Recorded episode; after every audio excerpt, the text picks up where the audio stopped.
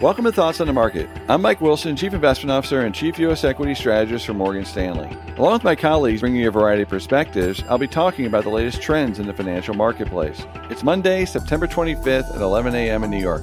So let's get after it. Since mid July, stocks have taken on a different personality. As we've previously noted, second quarter earnings season proved to be a sell the news event, with the day after reporting stock performance as poor as we've witnessed in over a decade. In retrospect, this makes sense, given weakening earnings quality and negative year over year growth for many industry groups, coupled with the strong price run up into mid July, which extended valuations. Those valuations continue to look elevated at 18 times earnings, especially given the recent further rise in interest rates and signs from the Fed that it may be adopting a higher for longer posture. On that score, the real rate equity return correlation has fallen further into negative territory, signaling that interest rates are an increasingly important determinant of equity performance. Furthermore, one could argue that the post Fed meeting response from equity markets was outsized for the rate move we experienced. One potential explanation for this dynamic is that the equity market is beginning to question the higher for longer backdrop in the context of a macro environment that looks more late cycle than mid cycle.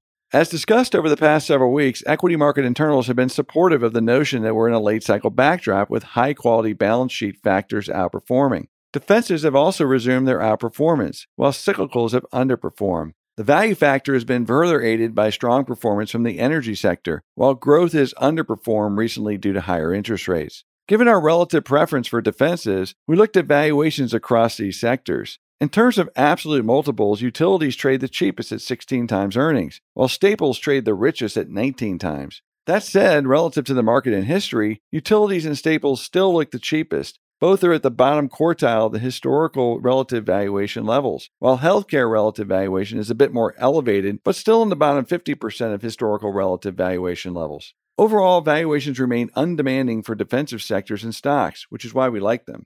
To the contrary, the technicals and breadth for consumer discretionary stocks look particularly challenged right now. We believe this price action is reflecting slower consumer spending trends, student loan payments resuming, rising delinquencies in certain household cohorts, higher gas prices, and weakening demand and data in the housing sector. Our economists who avoided making the recession call earlier this year when it was a consensus view see a weakening consumer spending backdrop from here. Specifically, they forecast negative real personal consumption expenditure growth in the fourth quarter and a muted recovery thereafter. Meanwhile, travel and leisure has been a bright spot for consumption, but that dynamic may now be changing to some extent.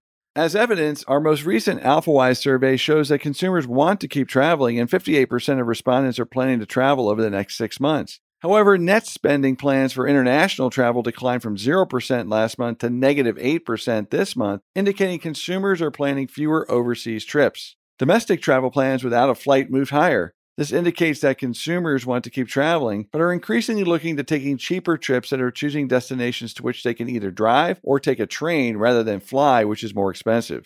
All these dynamics fit well with our late cycle playbook. In our view, investors may want to avoid rotating into early cycle winners like consumer cyclicals, housing related and interest rate sensitive sectors, and small caps. Instead, a barbell of large cap defensive growth with late cycle cyclical winners like energy and industrials should continue to outperform as it has for the past month. Thanks for listening. If you enjoy Thoughts on the Market, please take a moment to rate and review us on the Apple Podcast app. It helps more people to find the show.